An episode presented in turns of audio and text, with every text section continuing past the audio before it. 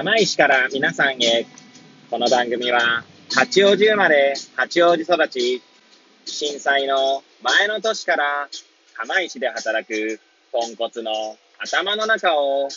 ゆるりと紹介していく、そんな番組です。はい、皆さんいかがお過ごしでしょうか？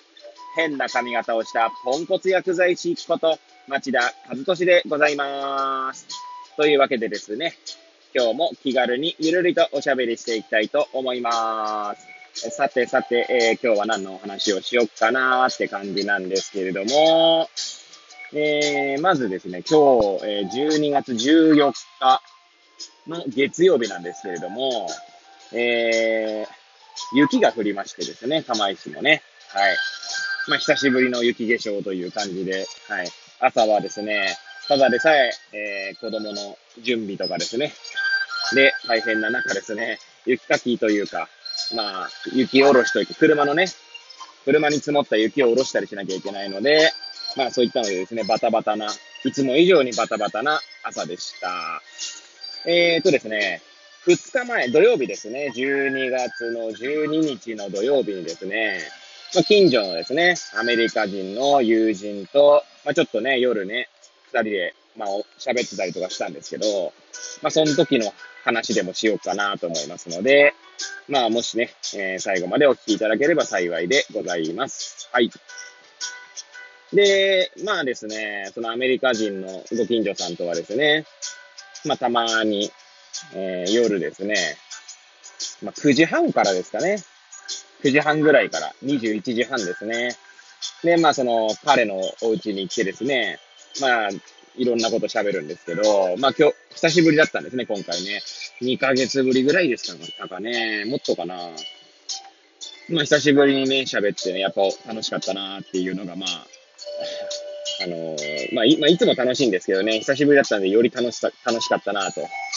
で、12時半ぐらいまで喋ってましたかね。3時間ぐらいだから喋ってたと思うんですけれども、はい。まあ、いろいろね、あの、たわいもない話したらですね、まあ、彼が、えー、キリスト教のね、を信仰しているので、まあ、そんな話聞いたりとかですね。まあ、私は別に特に、あの、宗教とかは無信教なんですけど、まあ、多分家はね、まあ日本人大体そうだと思うんですけど、家は大体仏教とか宗派があると思うんですけど、まあ特に信心深いというわけではないんですけれども、まあただですね、えー、本とかで、まあ宗教的な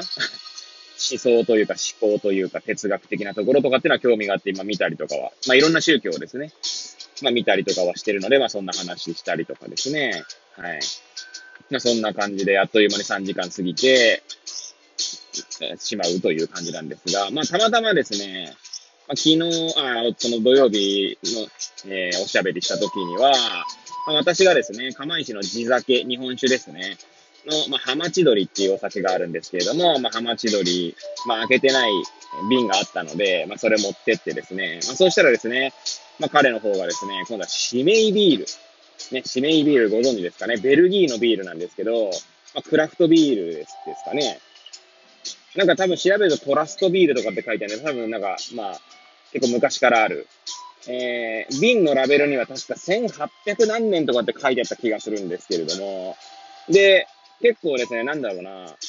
飲み口がさ、さ、爽やかで、で、まあ、その瓶のところにはですね、まあ、ローズのようななんか香りがどうこうとかって書いてあるんですけど、まあ確かに、こう、まあ、フルーティーというか、かなりさっぱりした爽やかな香りが、まあ、口に広がる、飲みやすい、とても飲みやすいビールだったなと思いましたね。はい。それの黒ビールかな、あれは。うん。いやとても美味しかったっす。はい。で、まあ、そんな感じでですね、まあ、いろいろ喋るんですが、そうですね。まあ、その彼がですね、まあ、今は釜石市の、えー、国際交流課かな？で、まあ、仕事しているんですけれども、アメリカにいた時はですね、えー、特別、特別、なんだ、えー、なんだっけ、特別支援かな？支援学級とかですかね。まあ、要は障害とかある子供たちの、まあ、学校で、まあ、教鞭を振るっていたという感じですね。はい。で、なんでですね、まあそういった障害とかですね、まあいじいじめとかね、まあ、そういった話とかもしましたね。まあ、あとはこう、親としてね、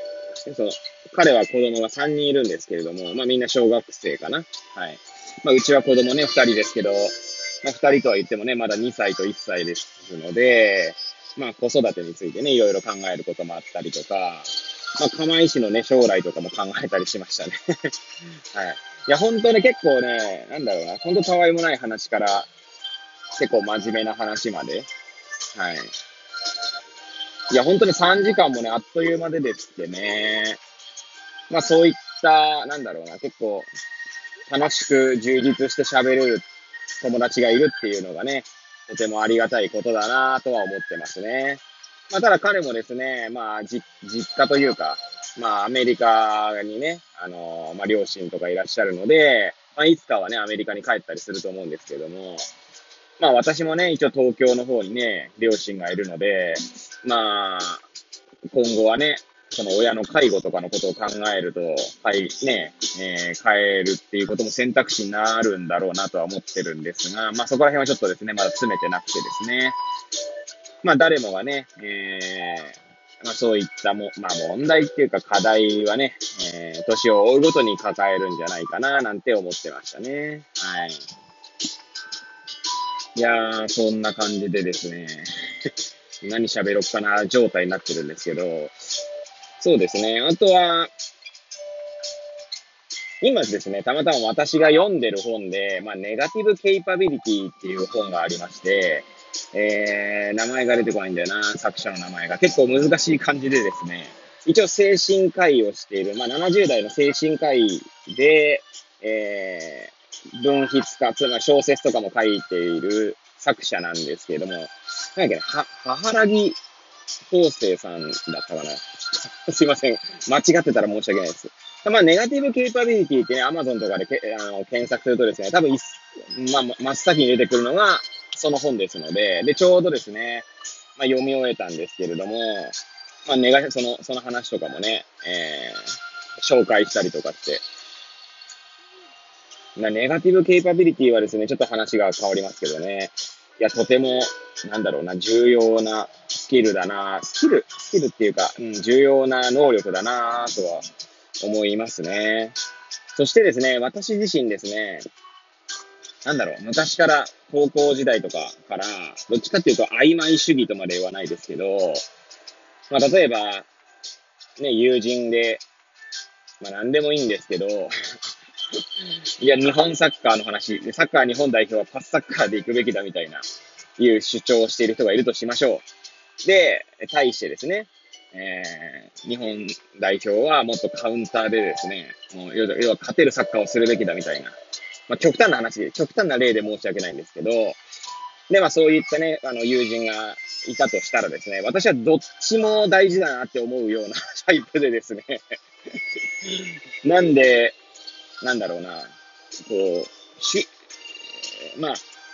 よく言うね、右か左かで言うと、どっちかっていうと真ん中に、真ん中っていうか、どっちも大切だよねっていうふうに思ってしまう。あちなみに右と左とかってのは右翼とか左翼とかって話じゃなくてですよ。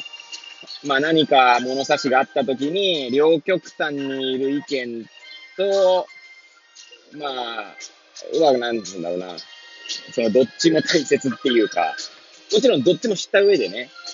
えー、まあそういった、まあ俗に言うその中道みたいな、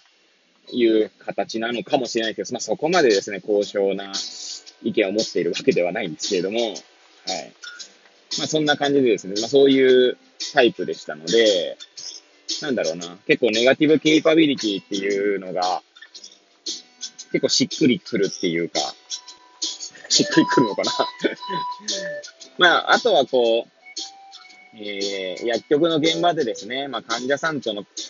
話とかをね、こう話をしているとですね、なかなかこう、答えの出ない問題というか、課題っていうのはたくさんあるんですね。まあ、そうするとですね、まあ、ネガティブケイパビリティという能力の大切さは身に染みて感じていますね。はい。